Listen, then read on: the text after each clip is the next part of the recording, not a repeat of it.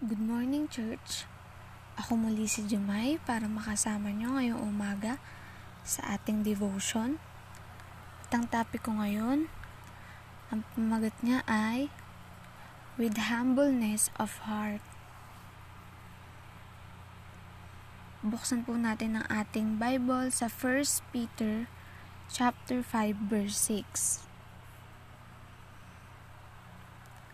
Sabi dito, Humble yourselves therefore under the mighty hand of God, that he may exalt you in due time. Sabi po sa Tagalog, unang Pedro, chapter 5, verse 6. Kaya nga, pasakop kayo sa kapangyarihan ng Diyos at dadakilain niya kayo pagdating ng takdang panahon. Amen. Kung minsan hindi natin maiiwasang tratuhin tayo ng hindi maganda ng ibang tao, may tatlong dahilan. Una, dahil tayo ay mahirap lang. Pangalawa, hindi tayo matatalino at makapangyarihan. At pangatlo, dahil tayo ay mga Kristiyano. So katulad ng kwento dito, merong isang ina, nanay, na pinangkukuan siya ng guro ng kanyang anak na makukuha na yung card nito sa itinakda, itinakda niyang oras. So, kailangan niya nang makuha yung card ng anak niya dahil plano na nilang mag-asawa na i-transfer ito sa Maynila. Subalit nung magtungo siya sa paaralan, ang sabi sa kanya ng guro, ito ay naibigay na daw sa isa pang guro. At nung hinanap naman niya yung guro na yon na tinuturo ng guro ng anak niya, wala naman doon yung mga card na sinasabi ng guro ng anak niya. Bumalik yung nanay dun sa gu- guro ng anak niya at sinabi niya na wala naman doon yung pinapakuha na card.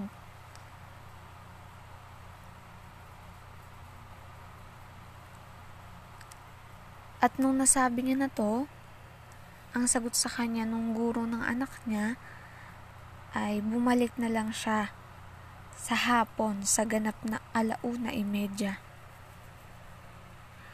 Ngunit nung bumalik yung nanay, hindi naman sumipot yung guro.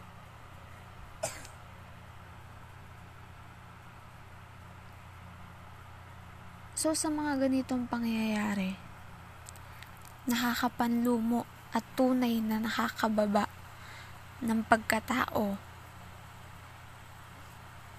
yung ginawa ng guro. Pakiramdam tuloy ng nanay, hindi siya worthy na pag-aksayahan ng panahon. At ano naman, para dun sa guro kung mapagod ang isang hamak lamang na kagaya ng nanay at wala ring pakialam yung guro kung mahuli man yung anak niya sa enrollment nito dahil hindi naman niya ito anak. Napaluha na lang yung nanay. Napakagatlabi siya. Hindi lamang kasi miminsang nakaranas siya ng ganito sa mga naging guro ng kanyang anak na panganay. Maaaring hindi lang yung nanay yung nakaranas ng ganito, maaaring lahat ng magulang na walang malaking ambag sa paaralan o iyong mga anak na walang sapat na kakayahang mental ay nagdaranas ng ganitong pagtrato. Kapatid, hindi natin maiiwasan ng ganito. Kung ibabase lamang natin ng ating halaga sa uri ng pagtingin ng ibang tao sa atin, mabibigo lamang tayo at sasama ang loob. Oo, maaring sa tingin ng iba, hindi tayo espesyal, mahirap tayo at wala tayong karapatang magtampo. Kung sigaw-sigawan man tayo o kainisan man nila tayo, o lait-laitin man nila ang ating pagkatao sa mga pampublikong paaralan at ospital.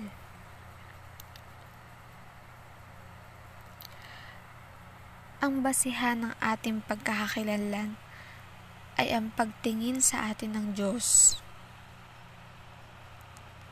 Dahil ano ba yung halaga kung kinikilala tayo at niyuyukuran at ginagawang VIP ng ilan kung mababa naman ang pagtingin sa atin ng Diyos. 'Di ba? Hindi baling mababa tayo sa paningin ng tao kung alam naman natin sa ating mga puso na tayo ay anak ng Diyos. Amen. Ang hari ng mga hari, ang pinakamataas at pinakamakapangyarihan sa lahat. So, pagpapakumbaba lamang yung kailangan, kapatid.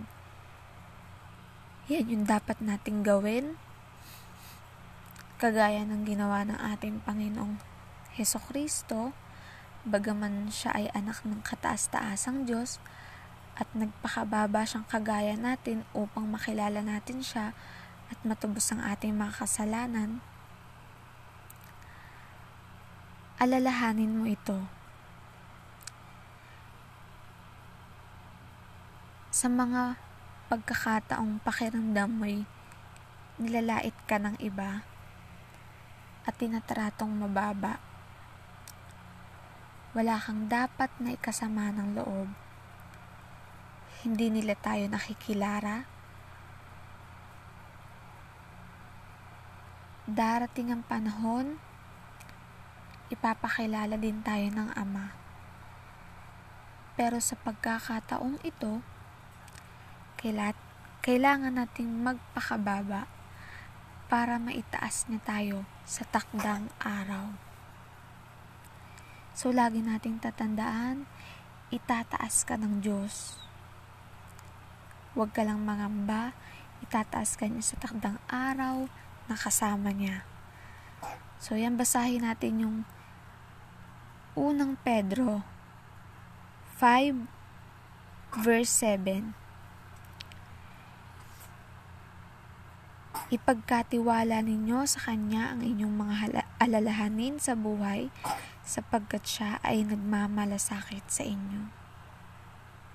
So, yan. Amen. Sa Panginoon lang natin lahat ipagkatiwala. Yung mga alalahanin natin. So yan, ayan po yung topic ko ngayon. Let's pray. Yes, Heavenly Father, Lord, salamat po sa mga salita mo sa topic po na ito, Panginoon, na pinapaalala mo po sa amin na hindi mahalaga kung ano yung tingin ng mga tao sa amin, Lord. Dahil, Lord, ang, impo- ang importante po dito ay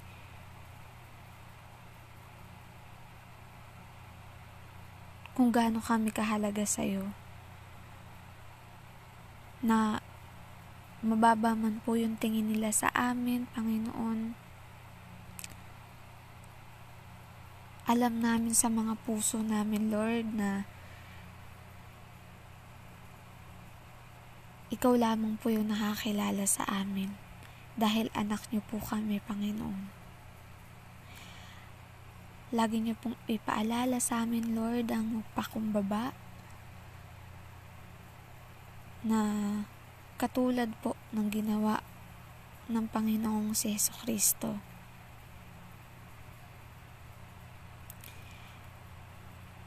Lagi mo pong ipaalala sa amin, Panginoon, na kung makaramdaman po kami ng panglalait at tinatratong mababa, hindi dapat namin ito ikasama ng loob. Dahil darating po, Panginoon, yung, pang, yung panahon na ipapakilala nyo rin po kami. Kailangan lang po namin magpakababa para maitaas nyo sa takdang araw. Thank you po Lord sa mga salita mo na